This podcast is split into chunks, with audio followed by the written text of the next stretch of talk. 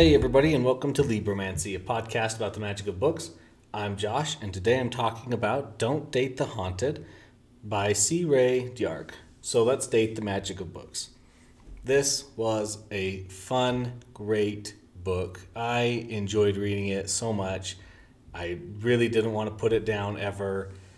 I thought it was a great story. It was the perfect length, I think. I didn't feel like it was too long, and I didn't feel like I was missing anything for it being too short. I liked that the prose was pretty simple, pretty straightforward, nothing that I would get lost in or get confused by. It was there, it expressed the story to me really well, and then we were able to move on from it. So, just on a a light kind of here's what the book is about. Pansy, Pansy Finster, a citizen of horror in the land of novel. So, horror is like the country that she lives in. It, it's very horror themed.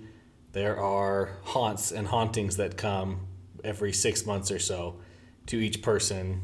Not everybody at the same time, but in general, you survive the haunting and then you you know move forward with your life and she has survived her whole life here in horror, and her fiance has died, and she's decided to move to romance, where her fiance was from, to get away. And it was just exciting. It was a little bit of a mystery. I like that. That the intrigue, you know, did a haunting follow her? Did a haunting not follow her? Is she going to be safe? What's the difference of horror? You know, I really liked that. I really liked that when I was reading it, like you could feel when you're in horror and you can feel when you're in the romance section by the descriptions, just kind of by the tone of the book. And I thought that was really well done. You know, logically speaking, I didn't find anything was out of the ordinary or remiss or missing. So I really liked that as well. I am very excited to get to the sequel just as soon as I can. So I think we're going to move into the spoiler section of the episode. It was good. Uh, we'll get into it more and let's dive into it. So I loved the epigraphs. The epigraphs that were is the book that Oz kind of wrote for her that detail how to survive in horror. So it's full of tools and tips, you know always carry a gun with a bullet and make sure you have silver bullets for werewolves and make sure you have garlic for vampires and oh no holy water you gotta have always have holy water. You know things not to say. Don't say i'll be back. Don't say where is it? Don't look at don't have a mirror in your bathroom because when you close it it'll always be there. Just the typical you know all those horror jump scares slash horror like tropes. It was just a warning against all of them and i loved reading the two or three in each little chapter. I thought it was a great, great way.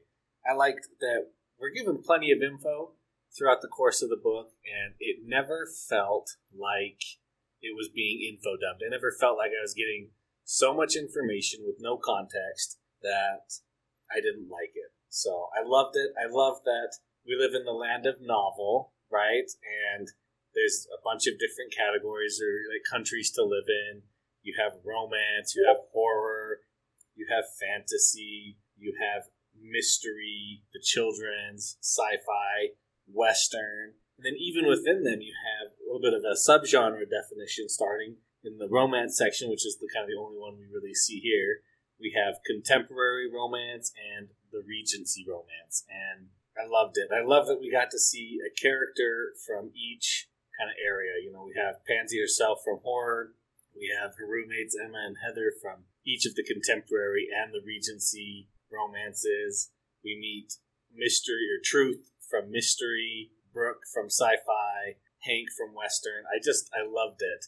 I thought that was so fun to see them. And yes, these people kind of are representing their whole culture, but in a book this size, in a book this, this written this way, I, I, we're going to get more of them. I would hope in the future in future books and see more of them. But even saying that, I didn't feel like any of them were super flat characters or boring and just, oh, this is my one thing and that's all I do.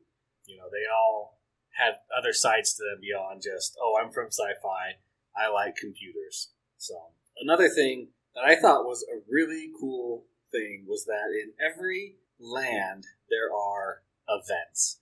Now in horror they're called hauntings and they're horror and they're scary and you can die. And then in science fiction they are experiments. And one of the main character, one of the characters talks about how you know, oh, if your family's in charge of the experiment, most likely you'll be safe. But if not, then you run the risk of being killed. And these, you know, if you're chosen and the the casualty rate goes way high. And I thought that was so cool. You know, in fantasy, they're called adventures. You go on an adventure. In mystery, they are cases with a capital C. Like you have to solve the case.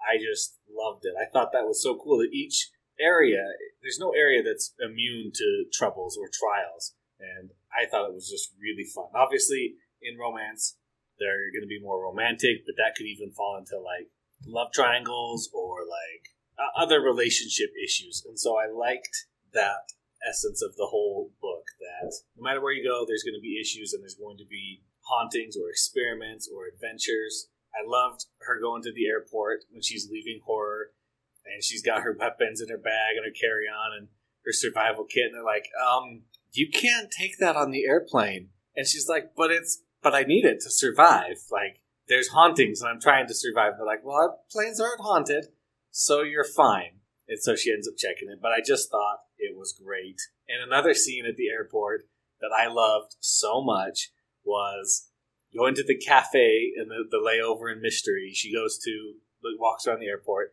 finds a, uh, a restaurant, but all of the menu items are clues and questions. And I just thought that was a funny and great, unique little thing. Like, hmm, what do I want? It says it's a non vegan, you know, blah, blah, blah. Okay, so it has meat, but it's this, you know, and so if you don't think of it through and like really play up that mystery, you're not to get what you want. I just thought it was super funny. Now, this is a, a romance, and so it would not be would be amiss if there was no romance in the book. And I thought the romance was nice.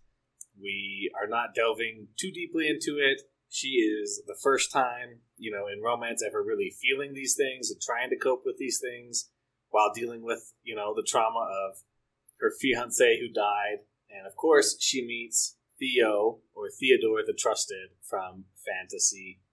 And I loved the little back and forth that they had going, that it was well, I don't like him, but you know, maybe he's not that bad. And you know, I still don't trust him that much, but now I can trust him a little more. It was great. I did predict, however, that Theo seeing the black blur, I I did know that was the haunting. I I feel good about that. I didn't call much of the other things, but I did call that, and I like that. So let's talk about what exactly is happening. Of course, Pansy is going to classes. She's trying to learn and to become a nurse or paramedic. She just wants to help people. She's, you know, kind of meeting her roommates and trying to adapt to Fantasyland. And her first time there walking around was so funny. Her paranoia is on full display.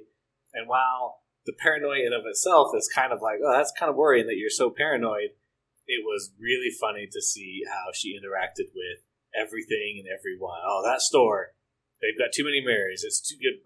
It's ready to be burglarized. You know, even though no one in romance is gonna do that. I mean, there could be some people, but uh, you catch my drift here. You know, oh, this guy is he trying to tell me a secret when he said the word with a weird accent, or was he just talking? And you know, hearing all the screams and the giggles, uh, it just makes her go crazy every time because she thinks something bad's happening. So loved it. So she goes. She thinks that her hauntings are over. She is kind of pulled into her roommates and living arrangements. They are setting up the masquerade ball, and she is pulled into helping them set it up and trying to keep them safe because at the very last she realizes that yes, a haunting has followed her, and yes, it's out to get her. And there's you know, if she's alone, it'll get her and she won't live through it. And if she's with them, she can protect them and she might have a chance. So I loved it. They go to the masquerade, they fight the poltergeist, that was the uh, the last haunting that she encountered. So fun. I did not see in the ending coming that Pansy was actually the one who killed Sean because he had been infected by the poltergeist and was being taken over. So that was that was a good trick. I still like that. I did not feel like it was out of the ordinary or exceptionally like, oh, that wouldn't have happened. That's not true. So I liked that. Uh, I also like that Mr. E is, gives everybody a different name and his, his full name. Jonath- Jonathaniel, Mr. E, Mystery. Oh, it was so funny. So good at the end. I liked Oz, the guardian angel. He's able to only step in, you know, basically when they've done everything they can and it still wasn't enough. And then he's able to come in and fight and save them. I was pretty sad that Emma died, but if any of them had to go, I glad, kind of glad it was Emma. She was from contemporary romance. At the same time, I'm not. I wasn't. I didn't find her death horrible or like story ruining. I just don't like it when people die sometimes. So that's all for me. But you know, I thought the storyline was good. The pacing was good. And I am definitely with Pansy that asking people to prom slash dances in super elaborate ways is very annoying and impractical. And what a way to do it, if, you know. So I think that's going to wrap up my discussion of Don't Date the Haunted, though. Thanks for listening, everybody, and thanks to David Hilowitz for the intro and outro music. Of course, if you have any questions or comments, please send those to libromancypod at gmail.com. You can find me on Twitter most of the time at libromancypod, and I'm putting up a calendar on the website at libromancy.podbean.com, just showing what books are coming up next. You know, please like and subscribe, of course, wherever you get your podcast from. That really helps more people find the podcast. And remember to date the magic of books.